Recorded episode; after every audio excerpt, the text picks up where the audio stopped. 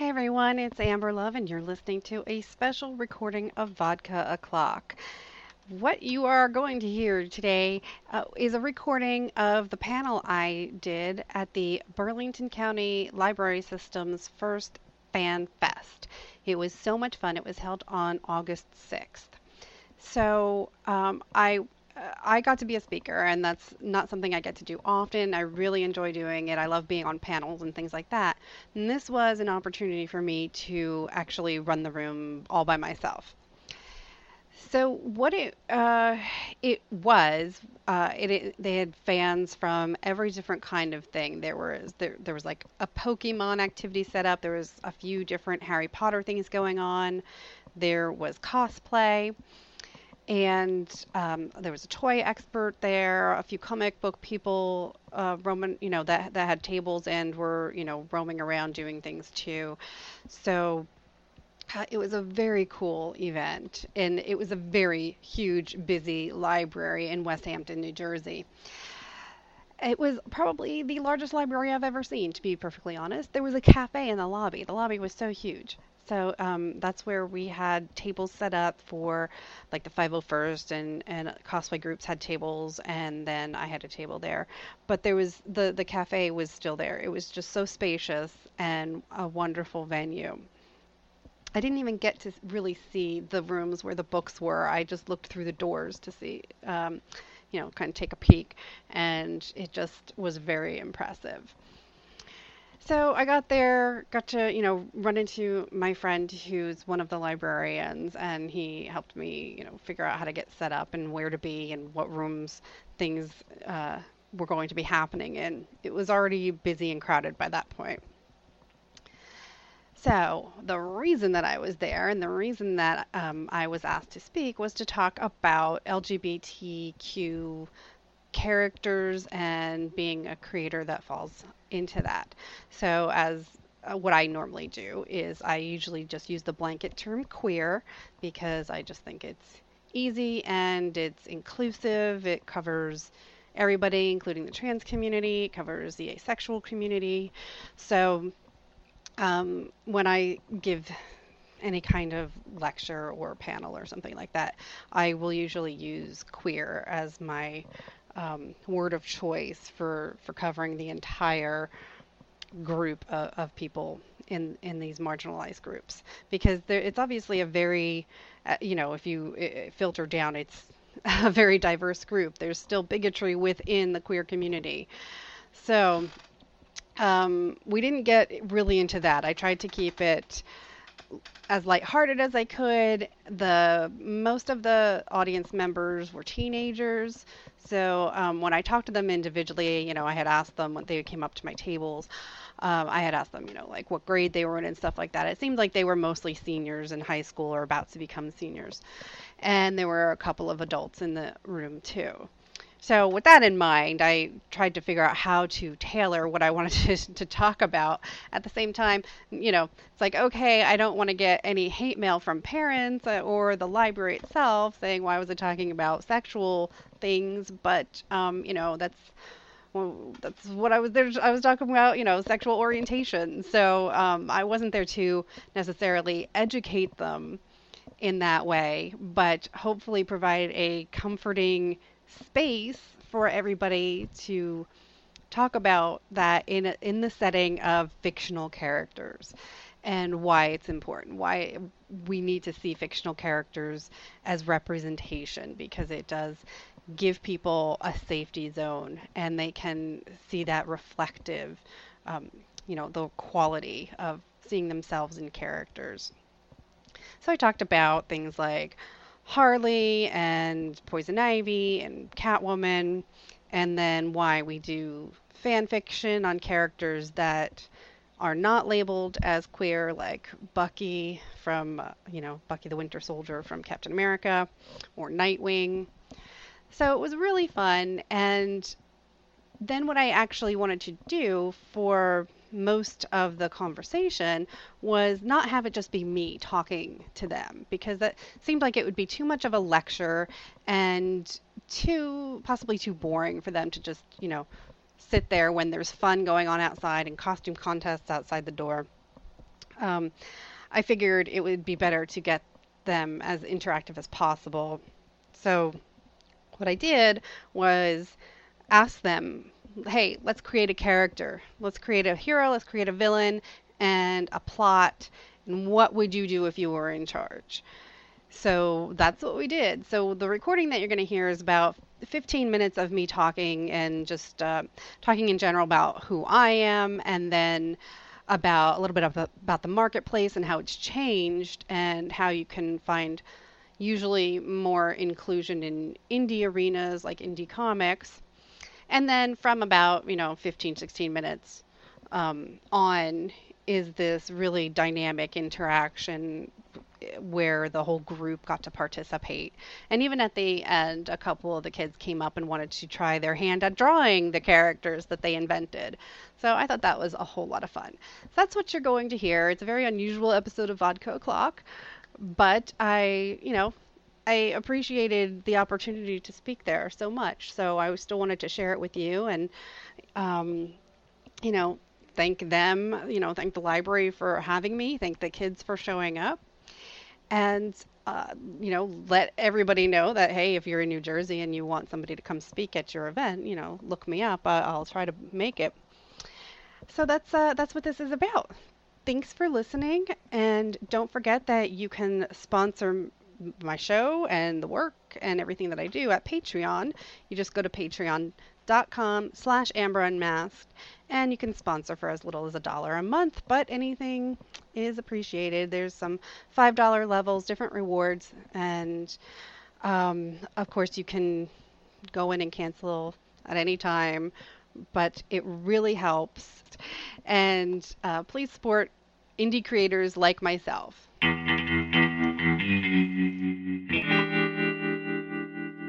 So we got moved at the last minute, so thanks for finding the room because um, we don't need a projector. I mean, so that's why that's why we got moved over here.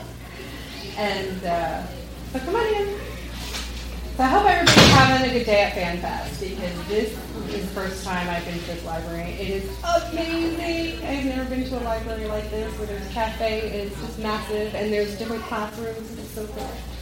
So who am I? I'm Amber Love and I write. And um, the kinds of things that I write are comic books and I have my first mystery novel out, but I've written a small memoir too. So um, my stuff ranges anywhere from teen to really mature. So it depends on uh, who the audience is. There's probably different stories for different groups. So these are two of the comics where I have stories. This one is actually out of print. It's called Shelter. And what this was was um, a group of friends. We got together. We wanted to make a comic to donate the proceeds to charity. So that's what we did. And my short story in here, this is pretty much an all ages kind of thing. Like, so my story in here is about junior high kids that need to solve a case that's you know from their school. This was a really great project. It's called Comics Against Bullying, Rise Comics Against Bullying, and this is issue two. And I have a story in here. This is more mature themed, sort of like teen plus, like higher teen maybe. Um, basically, although based on what people watch on TV, it's kind of like, well, if your 10 year old is watching Arrow and Gotham, then uh, they can probably get through this without a problem. But uh, Comics Against Bullying was uh, a fun project because everybody's stories are so different because there are so many different reasons that people get either picked on or thrown out of their house and whatever. So there are a lot of uh, LGBT themes in here because not only do kids pick on each other, but adults don't tolerate each other. And sometimes what happens is teenagers get thrown out of their houses and become homeless. That's where groups like the Trevor Project come in. So all of the proceeds from this went to a few different charities, including Stand for Asylum, and it's published by Northwest Press, which is a, a you know gay, primarily gay LGBT themed publisher. And if you go to some of the bigger conventions, like FlameCon, which is an all-gay convention, um, or New York Comic Con, things like that, usually Northwest will have a booth somewhere.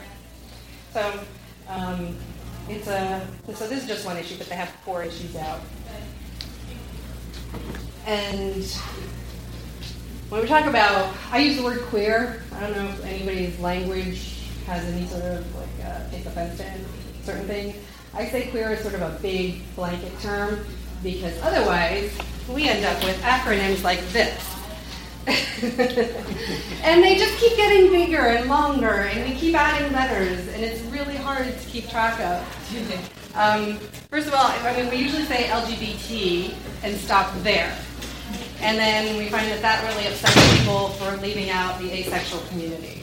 And that really blows because you don't want to leave people out. And you also don't want to leave out the intersex community, which if you, um, you probably, you know, we're all like products of the media that we consume. You probably think that intersex is this really rare thing. It's actually not, but because it's not something people talk about after a gender assignment has been given, those people kind of keep that secret if, for their entire lives. So um, there are some good articles if you Google about that and how much more common it is than people talk about. And there's a lot more transgender people in our population than people think, and it's not because who Caitlyn Jenner came out and now there's transgender people, like the magic fairy went around and like made them all trans. It's just that it's safer to come out now. And uh, so, and you, you probably know the more common ones, like, you know, bisexual and gay and lesbian. And it's really hard as a bisexual person, which is why I'm here, as a bi creator, um, because when I'm dating a man, I'm just the rest of my personality and my life gets ignored, and you get labeled as straight. And um, so the same thing with, unfortunately, with people who are, you know, fall into the asexual category. That doesn't mean they're never going to date. they date plenty and they date fine. It's just that they are going to have different needs and different, uh, uh, you know, things that require um, how do how you get to know somebody? It's all you know, same thing with dating anyway. People, you know, if you're dating somebody in a wheelchair, it's not the same as you date somebody who can, you know, hike mountains. So um, it's just a matter of people becoming more aware and learning their way around and learning what your partner needs. So, the reason that we make comics and characters and TV shows now, if the networks allow you and the publishers allow you, is because uh, it wasn't there before and you felt like a freak and a weirdo and you were pretty sure that there was nobody else like you in the world. And you're all like so young and adorable and um, I'm over 40, so I grew up without the internet. We didn't have social media to beat each other up and call each other names because it was bad enough in person. And um, now we have these big franchises in, in comics, like Marvel Comics and DC Comics. I work in indie comics. So, you know, that's what these are. It's like my friends and I get together, we have an idea, and we, you know, we make stuff. And it takes years and years to come out because we have no money, because there's no money in comics. I'll tell you that right now. Great career, but um, most of my friends have day jobs, and they're usually like sucky day jobs. If you're an artist, it's way better because at least you can go into something kind of arty like graphic art. So you'll be making corporate logos that are boring as hell but pay you very well, and you can have health insurance. So, as a writer, you're kind of like, well, whatever, I'm just going to be poor. Um, yeah. So uh, with DC and Marvel, though, those are probably the characters that you're familiar with. There's Captain America back there. You got Flash up here. And Harry Potter's roaming around and stuff like that. So um, what people had to do before was we had, you know, had to make fan fiction, and we had to say that, you know, Bucky is really just, you know, a dreamy gay guy because that's what we all want. Um, Bucky. I'm sorry, but that hair is amazing. And you know, same thing with Nightwing. You know, like there are more pictures of Nightwing's butt on the internet than Nightwing's face. yeah, true. um, and we had to do this as fans. So now at least the publishers, it's not that the creators were necessarily reluctant, but the publishers and the networks wouldn't let you do stuff like this. And then um, I don't know if you guys, well, my Star Wars partners over here. Um, but Star Wars is like this way bigger universe than you know I really new. I mean, I grew up with the movies, and then there became cartoons, and there were comics, and then there were comics by a different company, and now there's, you know there's been novels. Um, so the newer novels are written by Chuck Wendig, who I know because he's just a you know lives about an hour from me, and as a writer, Chuck has gotten death threats because he made a character gay in the Star Wars universe. Um, if you're all here, then that means that you're probably like really cool and open-minded. But there are people out there who have nothing better to do but to send death threats to writers. I don't know why. I don't know. I mean, I don't know what possesses anybody to do this. So Chuck is adorable and patient, and he shares his one-star reviews because they're really funny to read about how he ruined Star Wars. So, um, and apparently it's not even like a big romance storyline or anything. It's like it's literally something that's just mentioned in, one of them. So this is what we went through and how we've evolved to, the, to get to the point where we're at. And now in comics, some of the mainstream companies like Marvel and DC will be like, okay, well, you want some gay characters and queer characters, all right. Well, here's the deal. We'll give them to you, but they're not going to be a headliner. Wonder Woman, who is bisexual, because there are a couple of writers have snuck in some things here and there over the last 75 years, um, they'll never actually say that. Like DC will never come out and say that. Um, but Wonder Woman is their leading female character. And probably a lot of people who thought Batman was pedophile back in the day. It was called the Comics Code Authority. That was when uh, they introduced Robin, and people thought, like, who is this creepy weirdo wearing this mask, getting this little kid to come around with him? So that's when some obviously started to get out of control, where people assumed anybody who was gay was also a pedophile. And, you know, it's like, all right, well, how do we solve this problem as our image for DC Comics? They created, you know, girl characters for Batman to hang around with, like Batgirl and Batwoman and Catwoman. and that's why. They were specifically created to be sexual props for Batman, so that he didn't look so gay. Not Batgirl. and, uh, yeah, so Batgirl, well, I mean, you know, the 66 TV show. And, uh, but then, more recently, we get all of these reboots because people get bored and they don't know how else to make money but to sell another issue with slap a number one on it because number one sells higher than any other issue. So DC's rebooted like I don't know five times in the last five years, and uh, so one of the times they they took a gamble and they made Batwoman as her own solo series, and they made her gay, and it was one of the greatest books they ever put out. First of all, the artwork was stunning. Um, it was J.H. Williams, who was just breathtaking art. And they gave her a good relationship. They gave her an amazing backstory.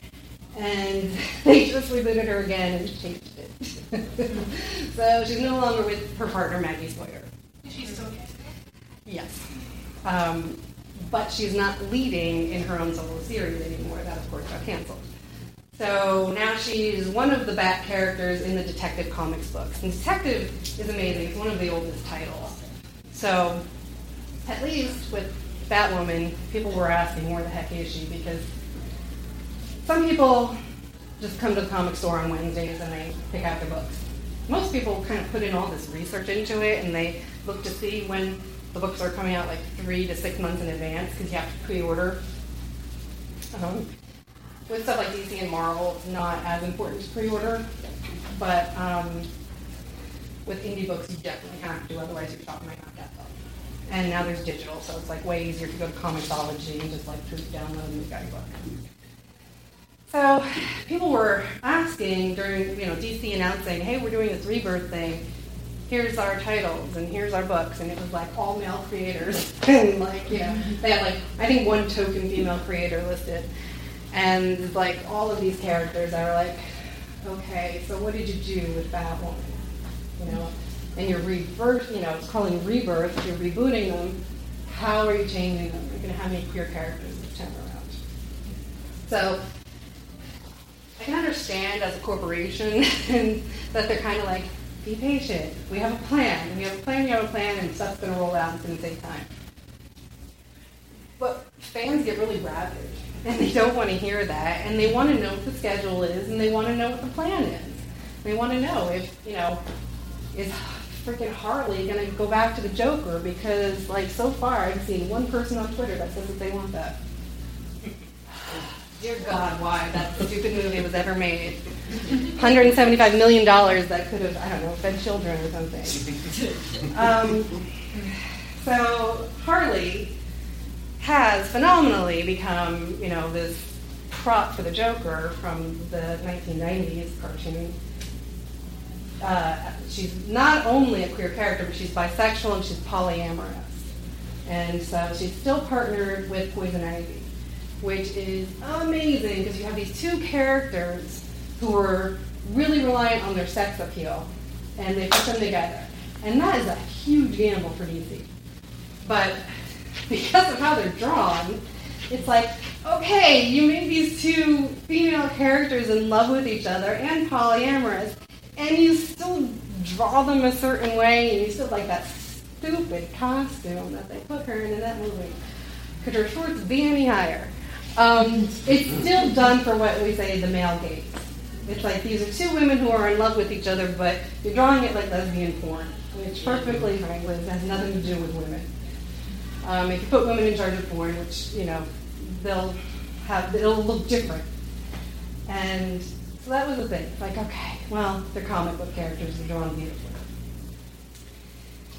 So that's when you start looking at indie comics and you start finding things where people are drawn a bit more realistic. Like Terry Moore is an amazing creator, and I don't know how he does it. I don't know how he has this career that he's had, drawing women who look real, making you know gay, straight, you know all kinds of different characters, and he he's like really strong with making sure that his, his leading characters are women, and they're not perfect. They're not you know their boobs aren't drawn like a circle template. You know, they're like his his drawings are amazing.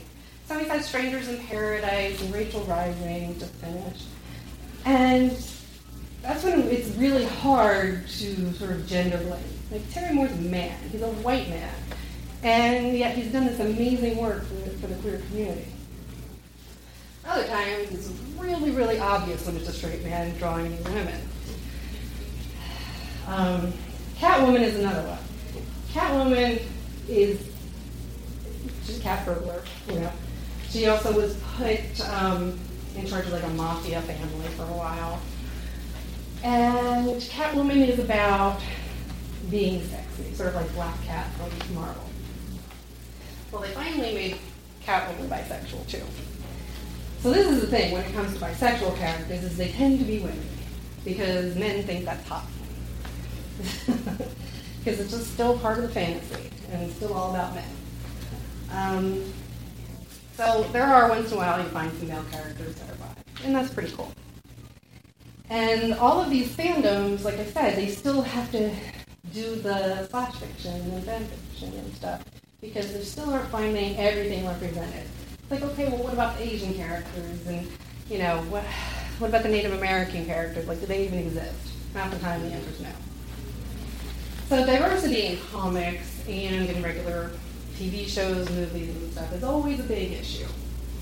And what I thought would be fun was if we decided, as you know, a collective group here, let's just come up with our own character. What would you guys do if you were in charge of a character? You were studio executives and creators, and you wanted to make something.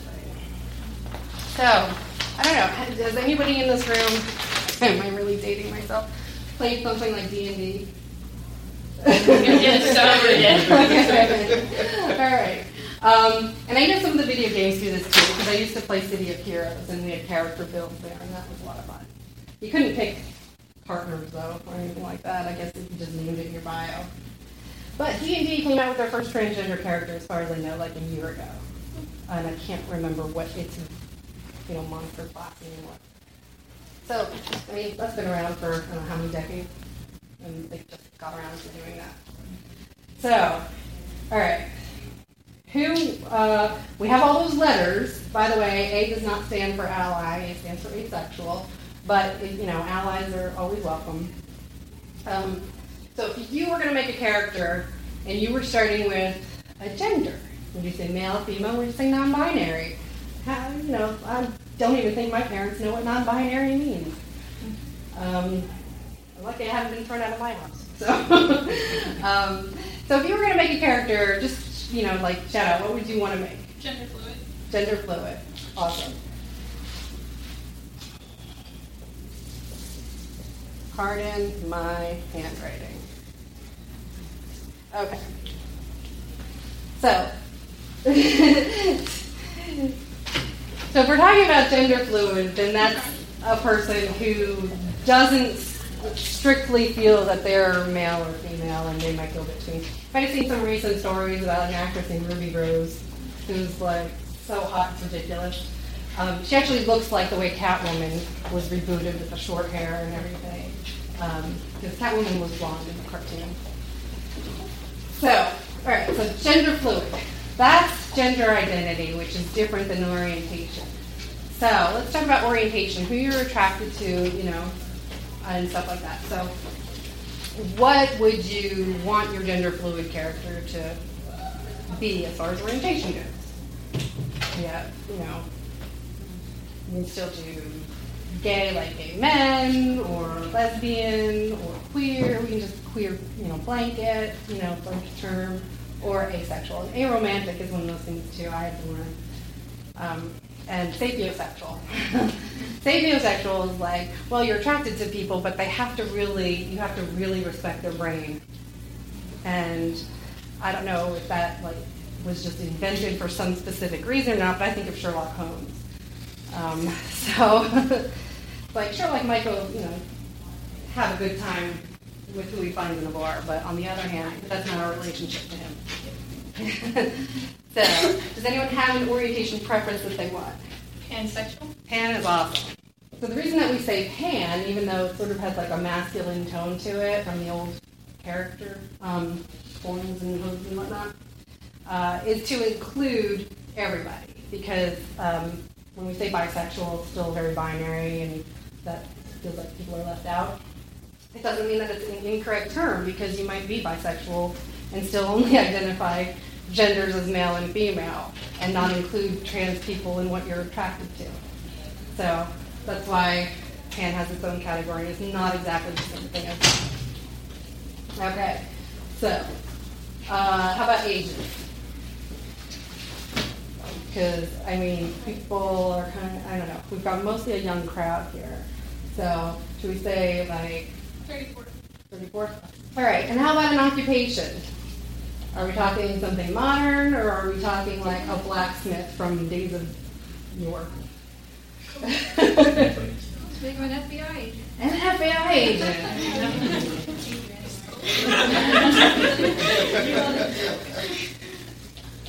um, this what, special special projects, or because uh, I watch a lot of I watch white collar like constantly, and those art crimes. So um, I think. That, and that's what was funny about White Collar is White Collar starred co-starred Matt Bomer, who is as gay as can be and hot, and was playing a straight guy. Um, At least they gave him decent relationships though, like they were really long-term relationships. Mm-hmm. All right, so we have a 35-year-old, 34-year-old FBI agent. Now, um, so are we going to stick with modern, modern times? They could be a werewolf a werewolf. so, an FBI agent who's a werewolf. Maybe like the 70s. Yes, because I imagine the FBI suits were like way, way different. So we'll just pick 75 as sort of a, a sort of a general year. Um, okay, so now are we going to give this person a romantic partner or a work partner?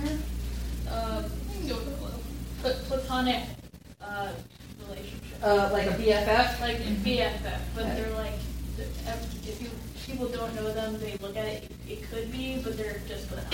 Sure. Sure. So. Okay, fine. It's a little bit of tension there. Can they be changes? So we've got. Only in season. So we've got a non. We're not together yet. Romantic. Wait, what? BFF. the network needs to plan. Um, all right, so what kinds of things do werewolf FBI agents like? Uh, imagine, let's see, how hard would that be to do that job? I guess can't, you know. You can't do it at night. Can't, can't do it at night. well, they would probably find, uh, let's see, some kind of cool crimes though. if they were a werewolf because then you have some feral abilities like Wolverine. Like certain times So really good at the job. Yeah, like they what- have like this, like the werewolf sight and hearing and like smell and stuff. So Exactly. They find a lot of, they'd be like top notch FBI agents. so they could probably find more missing people and And but what if they were like they were like a werewolf, but they were like a genetically modified werewolf? Like that's how they got their powers. like They were- Daywalker. Yeah, they were. Yeah, they were like not bitten, like bitten. just in a lab. Yeah. They just like the government put together. some Right, kind of right, trap. government. You So, know like- the government's doing that by the way, right? Like Maximum Ride, like Maximum Ride. Yeah, like That's that's from style. Yeah, like Max- Preposterous. Max and That's Ride. not happening. There we go. Cause they have the um the, the werewolf. Yeah, they have the erasers. The erasers. So we'll have a lab created werewolf, like diamonds are now. So then it's controllable, so it doesn't it doesn't like affect when he works or she works. Lab Well, created it's a GMO low- werewolf. It could be GMO. Um, Imagine become a. Well, there's all these no, there's something, there's something out because you know that they, they try to test things like taking um, they use rats to grow body parts Yeah. and see how they do. Lizard. So they're actually, they're like starting the next version of that to cross humans and animals together. And that was actually one of I think the best episodes of Batman Beyond was when they could do that. Um, it's like you could go into this, you know, giant corporation and be like, but I want cat eyes, you know, or I want Did no one whiskers. watch the Amazing Spider-Man? Like, It's- yeah, the, the doesn't go well. Yeah, it doesn't really. People died. Mm-hmm. It didn't end up too bad with Maximum Ride, I guess. They were kind of being chased a lot by the erasers, so that's not really that. So then, who's the, who, you know, who's the villain in this scenario? Is the big bad corporation the villain, or The is president could be the president's the villain? Obama? Oh, it's the seventies. Who? It's Um, seven. Oh, no, Nixon. Nixon. Nixon. Yeah. Oh, I love Nixon. That I was love Nixon. This is what Watergate was. No, supernatural Hunter Nixon. I know. That's his. Ask That's what he me. on the weekends. Ask me anything about Watergate. Kelly, E. Howard, it's E. Howard Hunt. He's in charge. I know everything. All right. So, the 1970s. So, what if, what if we were trying to make a werewolf army and they wanted to send, you know, our werewolf soldiers somewhere? And Um, that's what Watergate really was, of course. Because there's Alien aliens. They call it war. and they called it what? They use them in the Cold War. Am I right? What would the Russians have then if this was a Cold War? Vampires. Of course. Vampires. Black oil. They could have wear snakes. We're cats. They have black oil. It could be like a venom type deal. They have the vaccines of the alien uh, toxins. I could write a whole. Vampire. Oh, we should probably spell it with a Y. I've written a whole thing for the Let me X-Men. redo the series again. I keep sending it. Oh, but they could be like um, the kind of vampires that were like the beginner vampires that like they had fresh from the grave, kind of like Dragor, and they were like, and they could like morph back into dogs and cats to disguise themselves. Well, they said yeah. That was one of the one of the vampire powers was that you could you know transform like I'm the only one who understood the word into, into certain into certain animals. Um, Wolves and bats tend to usually be like the thing. It'd be cool if there was like like there was like a main leader on the vampire side too, and they were transgender and they used to have a relationship. Aww. Aww. And now they're at war. Not with me. So who's our our transpire?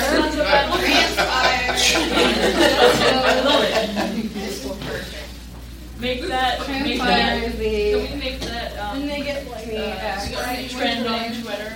Making Um, transpire. transpire. not Twitter. They make it some swaggy winter wear because they're in Russia. well, that was one of the, one of the vampire names was it Thirty Days a Night or twenty? I don't know. One of those was about like the virus and the ice. Oh, 30 Days a Night is good. The first one's off. They're making another one of those. What do they call it? The the, the big series, the vampire. Evil. Um, no. No, the like. The, Oh, I know what you're talking about. They're not really good. Underworld? Yes, they're making another one of those. Of which the one? final The. Underworld. But the last one Oh, I was loved supposed to Underworld. And they're They're making making another the Resident Evil one. movie. But they said that too. The, like the last three were supposed to be the last ones. Like those those franchises. Yeah, those were weird because it was like they were What- what- basically vampires, but they were kind of zombies at the same time, and it was like, what the heck is that? But Wentworth Miller though, No. Well, he's busy being a villain and Prison Break, three other TV shows. Yeah. Yeah. Well, Prison Break's over, right? Prison Break Their kid's coming back. is coming back. Oh my gosh. And then you got tomorrow? They cancel Mysteries of Laura and bring that show back. Oh my gosh, Yes, We should watch it, right? Was it before SVU or after? I don't know. I, I think it was it was right They're before, bringing and back then Legend Legend of Harvey Raven would come in after that. It's different. And that was, you know, Mysteries of Laura is Mysteries really of Laura was fun. completely not superhero and comic related. And you know, they had, of course, the the adorable gay guy who was filthy rich working in the office, and he was one of the best characters, though. I like on Daredevil. Like, do you watch? Do you watch the Netflix series? I watched a little bit of it. Wait, It's really I'm really sorry, good. I keep switching my shows. It was Jessica Jones. Oh, yeah. Oh, the gay exec. Like she, she scared me. She struck fear into my heart. The gay business exec who was like leaving. husband she was, uh, yeah, played by uh, Trinity. Yeah. Yep. Yeah, she was fierce, Yeah. and and you didn't have to like her, and that was the thing. It was just really nice, like casual representation, and like the gay character didn't have to be the likable character to kind of like. Well, that yeah, that's exactly the thing. It's like, well, um, if you guys, I don't know, if you, if you don't read comics, you might not know how we refer to fridging, which Yeah. referred to women in refrigerators, and it was that you know certain female characters were created solely to make the male character have something to do. So it was his motivation. They called it women in refrigerators because literally one of the female characters was created in order to be killed and stuffed in a refrigerator. And that gave him motivation. You know, like your actors, needing motivation to do something heroic. So we started casually using fridging for everything that was kind of a stupid plot for that. So, Are you aware of the disaster that is Teen Wolf? You know, Been I mean, Uh, the new show you mean, or the old? The- It, it's been on since like 2010. Well, she means like the new show that like not like the old. one. yeah, the new show. The newer show. Yeah, Yeah. I haven't seen it. It's yeah. I- If you ever have time to crack open that can, it's half fun. Don't. It's all waste of time. It's the time. Yes. It's a good example to have for the. I'll make you angry. But that It'll was make you angry. uh, another show that I don't watch that I saw made the news was Pretty Little Liars because they had killed more queer characters than apparently exist in the rest of television. Yep. So I mean, Ross is that. watch with She's caution. 11. So we call that fridging. But I got Annabeth Gish. So we want to keep our characters alive, and when you give them superpowers like this, it's a real good way to keep them alive.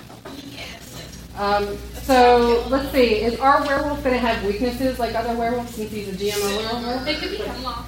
Hemlock. Know, like the plant that was supposed to be like toxic to them back in the day, but no, it could be like I don't know, it could be like a spice or something. I have a story that involves a sort of werewolf character that they are borderline, you know, this rock, and it contains magic because it's a large army of magic people bled into it, so the rock is magic. Oh, okay. It's in the German mountains. Okay. Whoa. Backstory. Baxter. All the backstory. That's stuff that you don't put on page one. You have that come out in your plot. Yeah. Like, unfortunately, Arrow got a little too carried away with that and drove everybody crazy. There's only so many times we need to see him in that bad wig. So it could be some kind of like rare gem or rock. Like not just silver. That but is his weakness. Like, this, like, Yeah. Like, like- kryp- kryp- like kryptonite, kind of? Sort of, yeah. Like kryptonite, but blood. So be we'll write it in red. like, what could be like a bloodstone or something. So I guess do our vampires own this rock? Do they Yeah. have possession of this rock? Ooh, his, um, the past, um, lover has it. So, On like a necklace. right. So they have. That would also. Oh god. Yeah. There actually is a, a stone called bloodstone. Yeah. Yes. Awesome. But what if it's made of like actual blood though? It's one of my favorites. Keep it as a. That's that's not kosher. Oh my god! I got this one out. My one like is friend who's also my computer so. She's Okay. so great. She's like, I can't help it. This is kosher. And she like it's so great. She brought me she made bomb to like Cheetos. So let's see.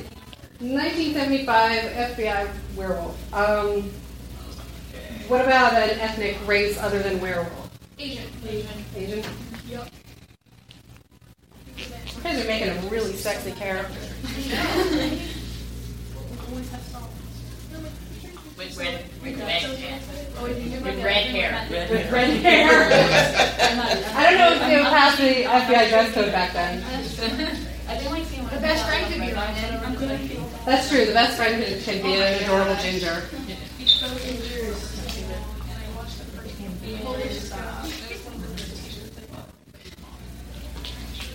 All right. So since they excel at finding missing persons and whatnot, um, if our evil Russian vamp- uh, vampires get within the U.S. borders, how close do they need to be then for our werewolf to track them down or down? I'd say like on like once they come ashore, you can kind of like sense them because they're supposed to be more limits. Okay.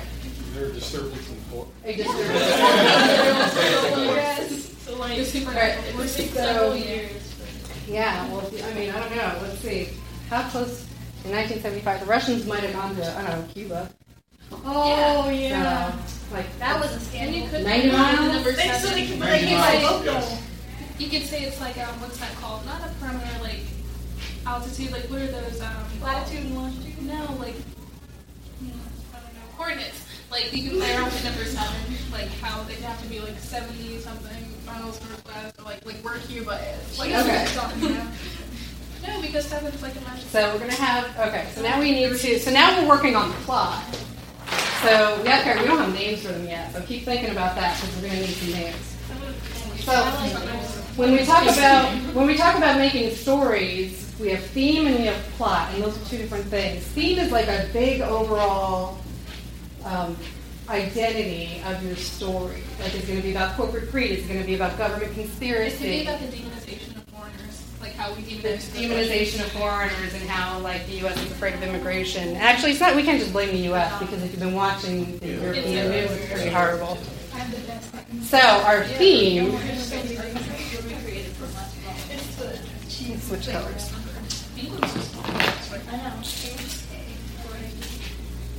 Well, certainly our FBI agents' parents, he could have been in it. well, Could have been in a Could- camp. Could have been Yeah, I in don't a know when internment those camp. stopped, yeah. Yeah, well, World War II, so 1945, certainly his parents. I think the I last wonder- one closed in 19. He's 30, he's 34, so he's back from So it's here. So 75. now we're getting some So he could have been in an internment camp as a kid. Right, like George Takei. Yeah. exactly, that's what made me think of it, of oh. course. Now we need to Raising get George, awareness. Now we need to get George Takei into werewolf makeup. I would have zero complaints. Yeah. What are you trying to depict in the plot? Sorry, we're So- just excited All right, so here's our theme. So we're talking about this fear like around the time of, you know. That's So when we talk about plot, we're talking about really specific things. So story, a story is when a character takes action to meet a goal. So who this is different than protagonist and villain and antagonist and stuff. So if our character is going to be the protagonist, the werewolf, then he's kind of our good guy. But our villain is the Russian vampire. So we need to fill in some blanks. Our character, our werewolf character, needs to do what in order to accomplish what. So now we're talking about um, what's his goal. Is it, you know, are the Russians invading and they're trying to stop it? Is he trying to track down a missing person and the Russians get in the way? So There could be there could be a chip in the throat the of the vampire that's kind of like controls all the other vampires to keep them from dying because he was like the original and they're like kind of almost not like clones but their ge- genetics are based upon what he does and then he could kind of have to More to like a win, Borg. to win he would have to like literally rip their throat out because Okay, so are those are the vampires? What are they going to? How are we involving them in the story? Are they? Why are they coming and getting into Cuba? Wolf, werewolf, vampire, hybrid.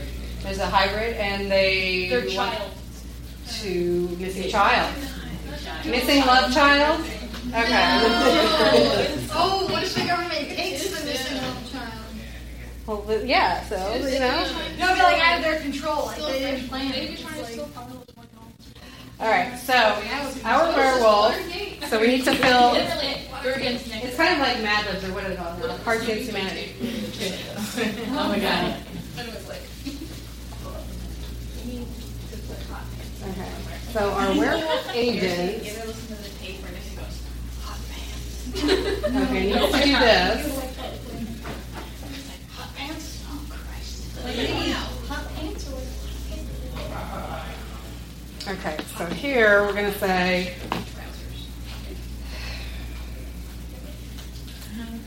Are the Russians just in his way, or is he going to actively like seek the Russians first? Hmm. He, she, they. You should actually seek them. Yeah. Okay. Our werewolf agent. They know where the kid, they know where the person is, but still, each of them only has like Like the most hardcore AU X-Files ever. Exactly. Okay, so Malik is abducted, they turn into an alien. turn into an alien, they're a a hybrid. Um, and then Krychek comes back from Russia as a vampire. Okay, in order half of the to. to get to the love child. It's become like the most red. back from Russia. It's like the most red thing on our No, it's like, it's like the, um, fighting Luke Skywalker thing where they only, each of them only has part of the map to. Oh, God. I love this game. Okay. I'll Now let's, let's give our character a name here. Um, what is it? Chang. Chang? I thought of a, wait, oh, I, mine is, mine is, mine's cheesier though. What's- No, yours is terrible, don't, Are we don't going say to- it's cheesier. I like puns. Are we going Chinese or Japanese? Because they're very different. They are. They're far as very last different. I think- Yes, Or are we we Korean? We, I I think think Japanese, Japanese- they put them in the camp and they can do, we can do that thing, but if they're Chinese, we can play off the That's true. Well, I don't know. I can't, I know what Chinese talks about the communism. I think Yeah, they all yeah. Asians or Japanese? Basically Japanese. Okay, so we have to stick with Japanese. Yeah. I think the name I chose was, I might have been either Japanese or Korean. It's Hi, which is H-A-I. There's so many hello puns. Do you know Hi. any Japanese names? Fujioka is like a standard last name. Fujioka. Don't judge. Can you spell it? Like F U J I O K A. Let's try it. Ah, will you look? Okay.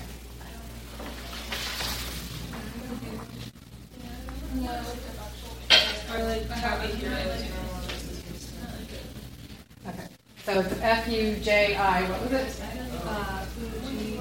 Uh, O K A. Okay. Like, Okay. that looks right.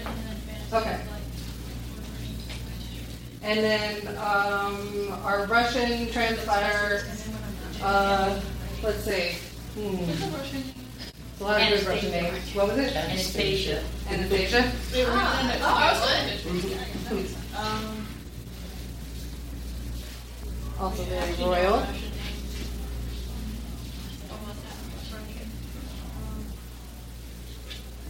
Now we've got characters. We don't have a name for our best friend, our ginger-haired friend here. What nationality? Bob. It's, it's, it's, You have to do that, like a Dresden, William. right? It should be like Bobby with an I. William Bobby. Thank you. In every story oh, I there's always one character named Bill, and everything I. Just, just to be like, There's- it's just Bill. There's a great old Erykah Badu song called Bill, and it's about this guy who, like, they break up because she discovers he's gay. So, It was, it was actually just my aunt, Chris Carter, who's named everyone Bill. Like well, Jack is one of those names where there are so many Jacks, it's like you kind of don't even register it anymore. He, he would just take like the father's name That and be like, Jake- okay, Jake one of the sons is also going to be Bill, but then your dad is also going to be Bill, and then you're going to name your son Bill. And I was like, That's my so I just put Bill in every story. We have four Joseph. Like all the George Foremans. My school, Yeah. my school has seven Shan. You should have Shan, seven Shannons. What? Shannons? Well, Shannon is one of those gender neutral names. Yep. Um, Rocky. you know, there's a lot of gender, like Alex I and was- I Ashley know, like, and stuff. Or names that changed, like they were boy names, like Yeah. Jane do Austen's that. I'm era. the middle. Shannon. Shannon. All right. So if we we've got our story now, we've got our names and our, our characters basically plotted out, and let's see. So, uh, as a comic book, you would take something like that probably to Image, or um, put it out like as an indie comic. Because I don't. It's it's not that there's a ridiculous level that you wouldn't see at DC and Marvel because they have characters like Morbius, more more the thing. The one who's he's a vampire and he Yeah. sucks from his hands because it was too dirty, you know, to have him like actually sucking on people's necks, which was already a metaphor for sex in the first place. Yep. So, um, yeah, so uh, DC and Marvel has like an adult line. Basically, the mainstream stuff is really like more of adult readers. And then they've got the kids stuff. So, even though we see some like fairly sexual things with a lot of the female characters and stuff. There's always a kids line. It's totally different. Um, they also own Scooby Doo, I think. Yeah. We were just talking about that. Yeah. We were talking about Which they rebooted as uh, Be cool, Scooby Doo. like apocalyptic Scooby, Wait, are you steampunk Furious. Are Yeah, they they're, really? That's not cool. yeah, they're like with the goggles and the guns or whatever, and yeah, like came out Mad, with Mad Max Scooby-Doo. That is pretty cool, actually. So, I'm into that. I thought we um, and they did it with the Flintstones too. The Flintstones are now like like trying to be muscular and like hot. Oh. Like they already drew Benny that way and Wilma that Yeah, way. that was, that was like as good as it got. Fred was Fred because Fred was he's based like- on like Jackie Gleason. I Yeah. mean, Jackie Gleason's not a hot Exactly. man. So, all right. So, okay. So if we were casting this for oh. CW, because what other network would it be on? Can I attempt to doodle one of the characters? yes. Oh, I am very limited with color. Do you want to but draw that? My art is Should I draw the BFF? Suck sucktastic. Yeah, draw Bobby. Can I draw Bobby? Draw Bobby. This is gonna be real bad. This is gonna be real bad. Go save us. I kind of want to draw the blood. This is gonna be really bad. Not gonna lie. I'm not good at faces, and my hand is And of course, you know, there's um, you know there's probably like family crests. So this is where different artistic people get involved. One of the one of the best comics out there is called Lazarus, and it takes such a big team to make this because there's somebody named Eric whose job it is to do the graphic design inside the world that the comic's in. So it's all about different like mafia stuff and class wars. Yo, So every time, every every family has their own insignia, and then there'll be billboards that that appear, and you know tell you to remember to take your meds because we need to keep everybody compliant. So Eric Trautmann makes all of that stuff, and he's not the primary artist of the book. That's uh, Michael Lark. So this is when you're talking about careers in comics and stuff. How many different things there are to do. Um, colorists are very underrated Here, I'll give you the if anybody uh, wants to, you know, get into the art aspect of it, uh, if you go into coloring, you will probably be highly sought out because it's a job that nobody ever does. They just want to draw their pinups.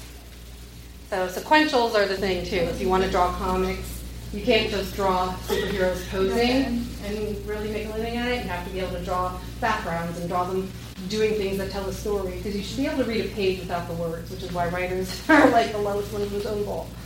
Um, so. This is like art school. Good. We're getting good. I saw this in a mythology book, so don't quote me on this. That's a gun. Is that Bob? Someone's Yeah, drawing. Someone's drawing Bob over there. Uh, the there are different kinds of werewolves too. Now, the the cool thing about um, Could Bobby be just That's pretty stuck awesome. in like the 60s, like the 50s, like leather jacket, like like greaser. They like kind yeah, see if you read the webcomic Case and Say- Babes that my say friend does, Bobby it's, boy. uh, very like that. of. He'd rock. He'd rock that. So when we talk about superpowers and stuff, it was um, a way for like early in the early days of Marvel to talk about things like racism and bigotry without actually talking about racism and bigotry. So we also can use it to talk about disabilities and diversity that way. Um, because Rogue, let's face it, her powers Yeah. kind of suck. But she's- Yeah, a little bit. but she's really, really powerful. Um, and then they evolve over, you know, decades and decades and decades. They become so powerful they need to be nerfed. So, um, you know, you, then you have certain powers where it's like, okay, it's a great power, but it drains you so much, or there's some sort of setback to it that, um, it's like, is it worth it to use this power or not? I think Spawn is an interesting one because he had a limited number of times he could use his powers. And so it's like each one was a countdown. I like that. And then you're out. Um, so with our werewolf, though, he's a GMO werewolf, pretty much unstoppable. So they have, oops, if we know that they have this bloodstone weakness, whoops, we've got to mark a wrong one. Um, is it going to be like kryptonite, where they have to be in the vicinity of it, or is it something like uh, they have to ingest it? Uh, I think people don't crush it, and then like it has a smell. They can crush it. They can weaponize it, like you know, Like anthrax? yeah, turn it into you know little chips of things. That was in um, sort of like an underworld. They had those ultraviolet bullets.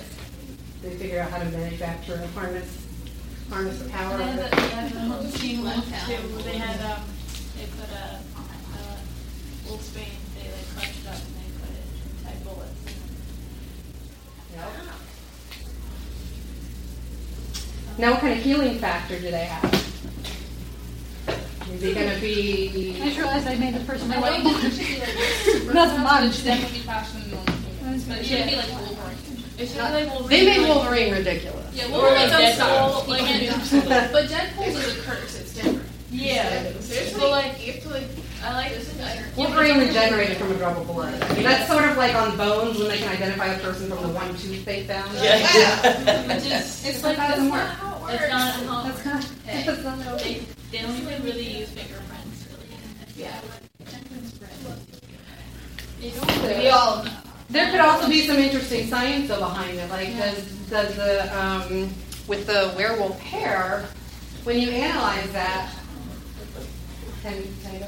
Um, when you analyze the werewolf hair, is the same as like you know people DNA. When you're looking, you need the you need the root follicle, or Maybe it's like Rapunzel, like I think it it becomes should, like a different it different should color. show up as just wolf hair. just shows up as regular hair. So it's if like there Animal was hair. really, because then if like it ever gets anywhere, like there's any like a thing where they have to scan it, and it wouldn't show up as him. So because that that would get rid of his thing, right? Away.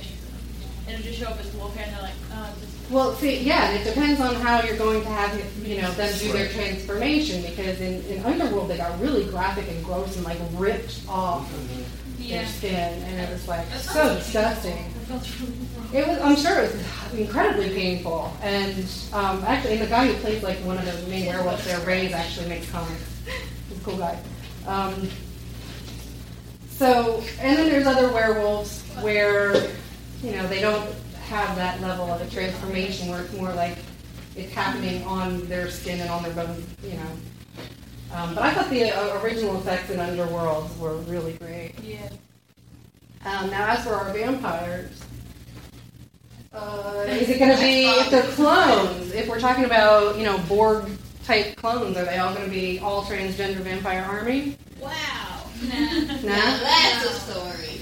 I don't. I think it should just be I like. should I don't. all I don't think it should be. I didn't mean like clones. I just meant like they were connected. They're all under, Like- they're all connected like a hive. then. High Yeah. mind. Okay, so they're all they're all sort of Borg We're in for an army of fun. Army of transgenders, especially if But see, and this is when we, when uh, the you know the origins of transgender characters in comics and video games in particular, a lot of it was done as villainry, and that was one of the things that it's like, okay, this is old and it's a trope. We, you know, They could be more anti-hero in this case. so yeah, like I'm sure they believe in their cause, Yeah. like which is why Underworld was so great because you were rooting for the vampires at the beginning.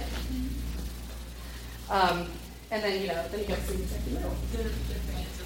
Um, so yeah, so that was you know that was a big problem with transgender characters and gay characters.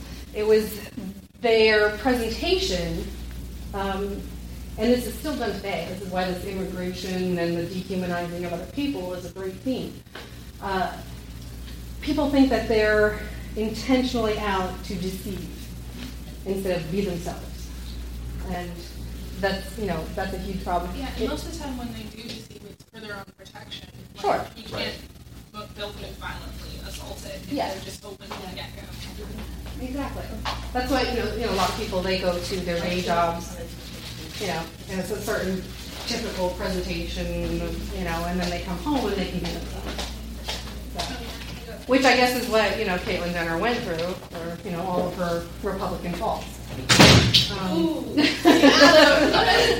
she's just so. She's still so Doesn't mean she's a good rest person. Of the, to the rest she's, of the she's, left. she, yeah, she's not very good for It's- her own community. It doesn't mean Like she's, she's a just, good person. she's like, well, it's but you have okay because respect- now that I identify, I still like men, so it's different. And then she'll just completely rip apart like guys and lesbians and gays, and it's like, Right.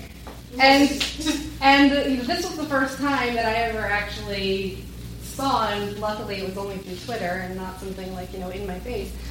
People saying that um, during pride parades, which you know we had just gone through the Orlando massacre, which was you know uh, one of the pride events. And there were people in the community that, sorry, had the nerve to say, bisexuals, you need to stay home. Or if you're with a what looks like heteronormative Yeah, then you partner, don't bring your partner. And I'm like, first of all, like hell. You know, you're not going to tell me what to do. Um, but second of all, we're supposed to be part of a community and we're supposed to be fighting for the same rights. And if you want me to fight for your marriage rights, then you damn well better fight for me to at least appear in public the way that I want. So, um, so these are the kind of things that we go through when we're talking about building a story and try to avoid fridging and try to avoid tropes. Um, you know, I will admit that my Asian character in this book is a little bit of a trope because I made her an Asian bisexual woman, but I did that for my own nerddom because I have a huge crush on John Cho, um, which starring John Cho as a hashtag is amazing. It's they photoshopped him into as the lead character of like every movie, so, because people there's a movement. Hey, can we get more Asian actors into these roles? So starring John Cho is a hilarious Twitter feed. Um, so that's why I made a Korean American character because I already wanted her female and I already wanted her bisexual. And I was looking for inspiration. Uh, he was on TV and I was like, I really like him. So that's where that came from. So unfortunately, you do fall into tropes. Not all tropes are bad. Sometimes they're just fun. Um, and it also depends on how you work with them. So as long as you're not fridging anybody and as long as you're not um, perpetuating bigotry, like certain quite few other stories, um, then you know you probably do much better today. You couldn't have done this stuff, you know, a few years ago. Are we? Do we have any questions? Because we've got like five minutes left. So I'm planning in the future um, an animation series, and it has involving a bi guy and a guy guy. Like, it's a long day. And, and, um, and I'm going to be sending it on YouTube. Uh-huh. And my biggest worry is people like, Turning off the comments. yep, and just Honestly. getting angry because my one guy married a woman and then she died from a sickness and then he lost his mind. He's a racer. He loses his mind and then he travels to another place because he got scared and then he fell in love with um, another guy in that place. I'd say test it out with the comments open and see how you do. Test it out with moderated comments and see how you do. And then you might get to the point like Anita Sarkeesian where you have to lock down and not allow comments anymore because she receives death threats on a daily basis for talking about feminism in video games. I mean, you shouldn't take your video games that seriously, y'all. Like, you know, go play another game. Just go, you know. I know, like all the flack that Mad Max got. Like they, they were like, they tricked us. We saw a feminist movie, and I was like, you saw an action movie. It's saw an action movie, some women are in It's like it's not that. like, I'm sorry, it was named Mad Max. It, you know, maybe it shouldn't have been.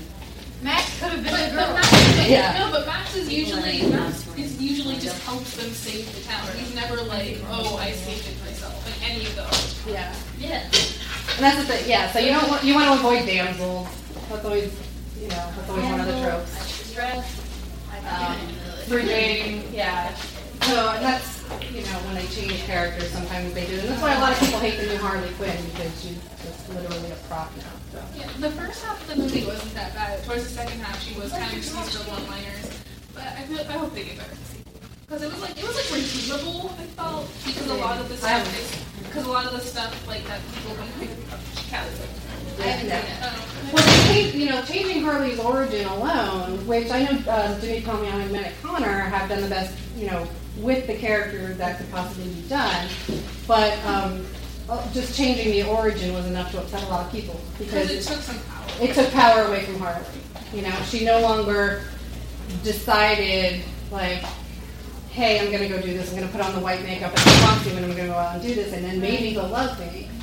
Instead, she's talked into it and manipulated it, and manipulation is a huge abuse problem. So.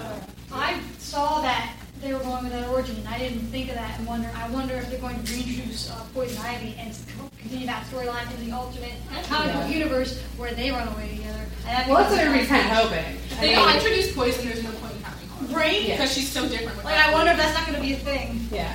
Who people love would Ivy and cast Harley Poison together. Ivy? excited for the season of Gotham because they have there's two actresses playing Ivy, so I feel like they're gonna be. Well, are they keeping the girl? The They little are. girl? She's in the series season two, but they also have another girl playing her. So I'm wondering if they're doing something with her. Well, they're aging her up to 19 years old to make her hotter and sexier. Yeah, I heard that, but So I don't know if they were keeping the little. I heard she's still in the show though. Like she's still in like if you go on IMDb, in the, if you go on IMDb and you look in actors for season three, she's still in it. She's before the other one. So, Okay. So they have her as Ivy, and then they have also Ivy. Okay. Well, thank you guys for coming. I hope you enjoy the rest of the afternoon here. Do you have like a like a code or something? That I do. I do. Yeah. But this was.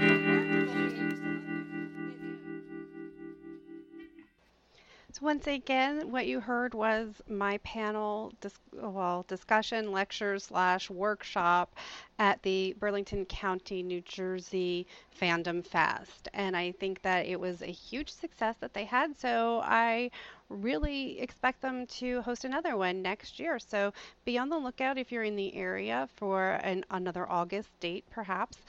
And um, if you are in this area, by the way, and it's not too late to think about plans for August, please come to Comic Fusion on August 20th and 21st. That is our superhero weekend. Uh, the 20th is probably the biggest day because that's the final day for bids on the sketches. That's uh, we get comic book sketches, and they're um, it all goes goes to charity. So the final day for bidding is August 20th, and that's actually in the store. And then raffles and other fun things like seeing the cosplayers and the artists and writers that continues through Sunday the 21st. But the um, the auction itself does end in the store on the 20th. So if you are in the Flemington area, please come to Comic Fusion for that. And everything else um, about me, you can uh, you know follow me on Twitter, of course at Elizabeth Amber, and you can go to amberunmasked.com for all of the posts. We've got some recent reviews of things like uh, Suicide Squad by Gareth. Gareth does, I think, a really fair reporting when it comes to looking at movies like Batman versus Superman and Suicide Squad. You know, even for things that he doesn't like, I think that he doesn't rage out about it and he seems really reasonable and calm. And, and since he's one of my best friends, then I, I kind of know that um, he's not going to have really really wild outrageous things that some of the other movie sites have posted about so you know go to amberunmasked.com and check that out and uh, please follow Comic Fusion on Instagram and Twitter as well. Find them on Facebook, and then you can get even more information about Superhero Weekend. This is our 10th year. It's our first time doing it in the summer, so it's um, been kind of hard getting that adjustment to happen with some of the groups. Uh, that you know, whatever that happens, life happens. But we're gonna we're gonna do our fundraiser. We're raising money for the Casa Shaw organization, which is court appointed special advocates, and they help foster families in three of the counties in New Jersey. So come out to Superhero Weekend. Go to amberunmasked.com for all kinds of other information. And, um, you know, thanks for listening. Go to patreon.com slash amberunmasked to keep me going.